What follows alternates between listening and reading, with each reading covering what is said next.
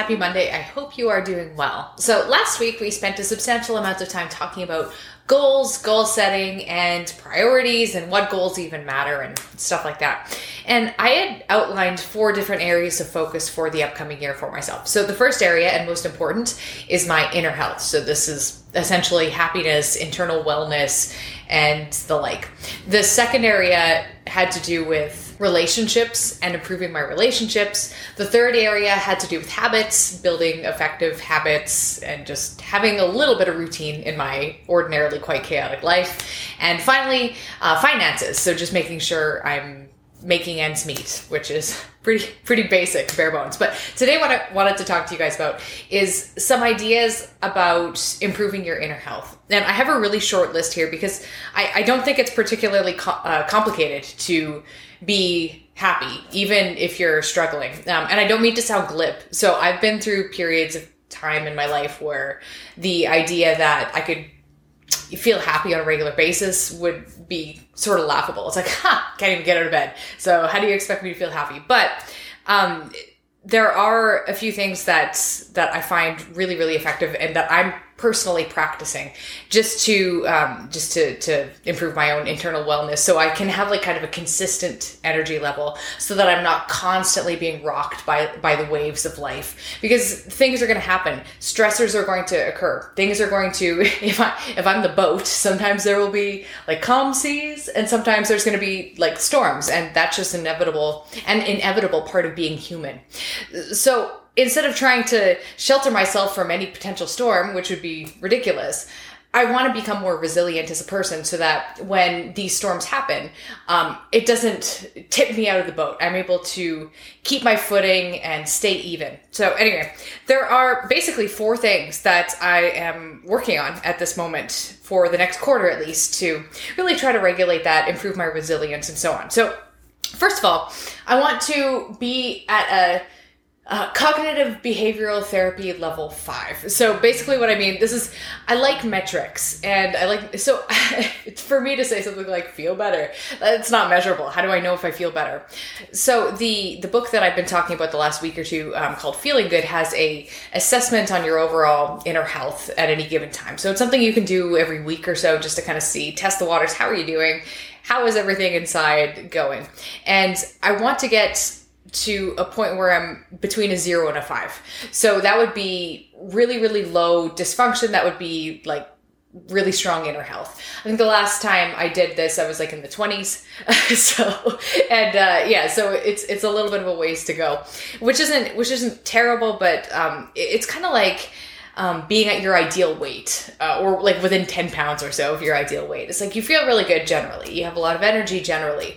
And that metric to me is um, is helpful because it gives me something to shoot for as opposed to just the vague, amorphous feel better. Now, the way I'm doing that is by reading through the book and doing the exercises that go with it. So, um, I'm doing like a daily dysfunctional thought assessment. I'm uh, experimenting with some other exercises, just like a little bit each day, like 15 minutes or so. And, and that's what I'm working towards there. Having a gratitude practice is another, it's something, it's, it seems so simple. It is so simple. And I've resisted it I don't know why. I, am a grateful person. I, I, like in general, I express a lot of gratitude for my life, but in terms of actually having like a structured gratitude practice, like doing a gratitude journal or whatever, I'm like, ah, this is too fluffy for me. I, I don't know why. I just push it away. But I have started working with a gratitude journal that my friend created, and I've been really enjoying it. So I'm about a week into it, and I intend to do it for the full 66 days that it spans. And it's basically like five minutes at the beginning of my day and five minutes at the end of my day.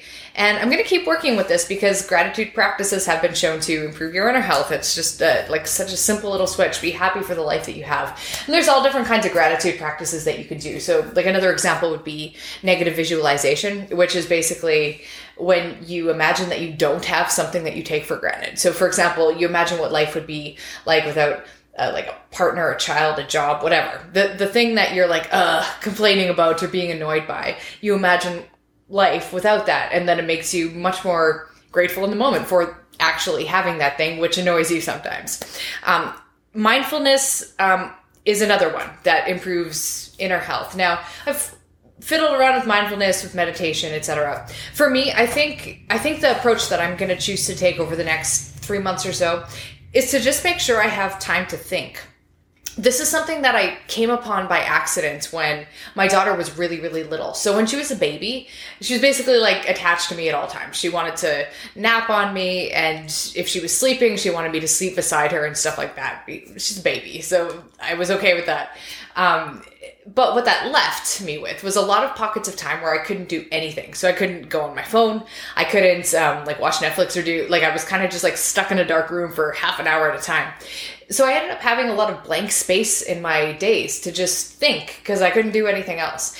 And this allowed me. Uh, this this was just huge because I feel like your mind is always churning on things. It's always chewing. It's like cow, like chewing on cut. There's always some kind of digesting happening, and I feel like it's easy to ignore that digestion, just feeding my mind more input, more input, more input, without taking the time to actually like absorb the things that I'm chewing on. So it just made me feel smarter, more together, um, work through problems more easily, made me feel a little bit more steady. So that's the kind of it's a type of meditation, I guess. You could loosely define it as uh, meditation. That's the kind of thing that's that's I find critical to my inner health.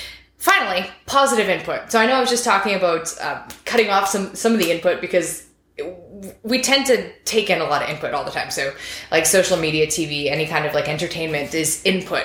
We're just being passive and we're consuming something. But though I don't think it's particularly healthy to be constantly in a state of consumption, when you do choose to consume something, let it be positive.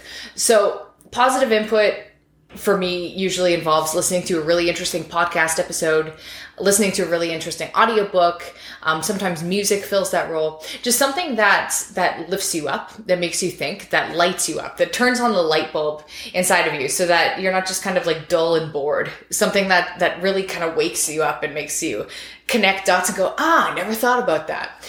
If if you can have some kind of if you can have little bits of positive oh it could be from reading as well. So reading a book i find can be a really good way to have positive input lights me up inspires me. Having some kind of input like that on a daily basis especially in conjunction with reducing negative input which could be news um, social media television it depends what you're consuming and your relationship with it right? Um, that is huge for for inner health because it's kind of like the fuel that keeps me going.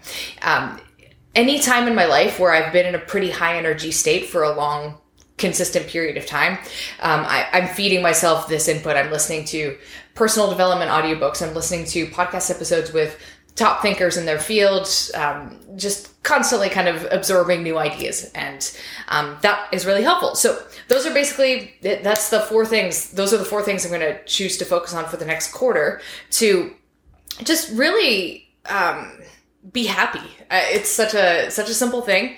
Um, there's not a lot to it. So getting to like a CBT level five gratitude practice, meditation slash having thinking time, time where I'm not doing anything, and positive input.